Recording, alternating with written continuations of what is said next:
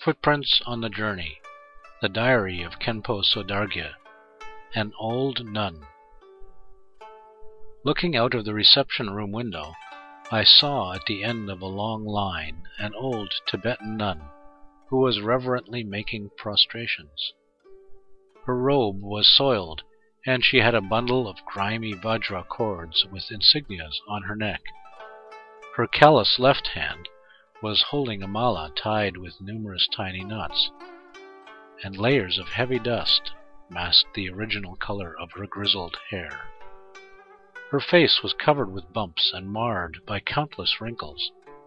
At the corner of her mouth, some leftover tsampa, either from this morning or yesterday, hung loosely and fell as she was murmuring prayers.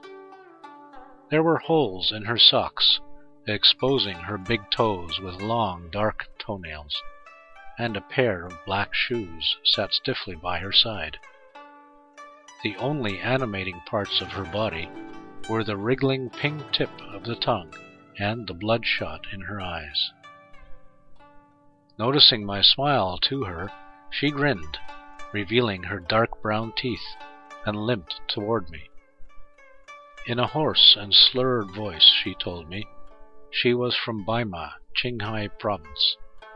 Her husband had passed away long ago, and her four sons, whom she raised with much hardship, ignored her spitefully.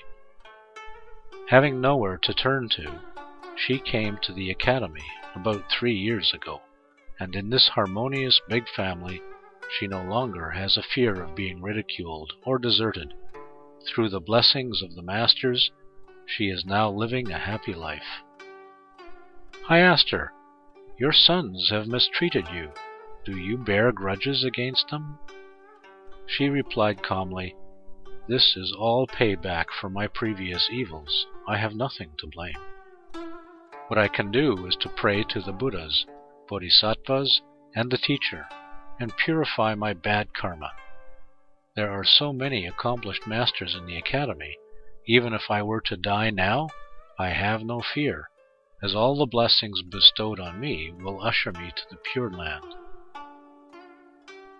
Her unshakable faith, coming straight from her words, deeply touched me. Beneath her smudged appearance, what a precious jewel is hiding there! Her resolution to face life with a smile, her unwavering faith toward the Master and the three jewels, surpass by far the grandeur of theoretical prattles. They refute eloquently the debates of the young and aggressive. Moreover, she outshines any of the well dressed, rich, and powerful personages. By chance, someone offered me a few hot steamed buns, and I immediately passed them to her. She happily received them and hurriedly said, Katro, Katro, thanks, thanks. She then took her leave while continuing to chant the mantra of Avalokitesvara and turning the prayer wheel. Gazing at her receding figure, I prayed sincerely for her and wished all the elders in the world would also live out their twilight years in true happiness. 20th of June, Year of Renwu, July 29, 2002.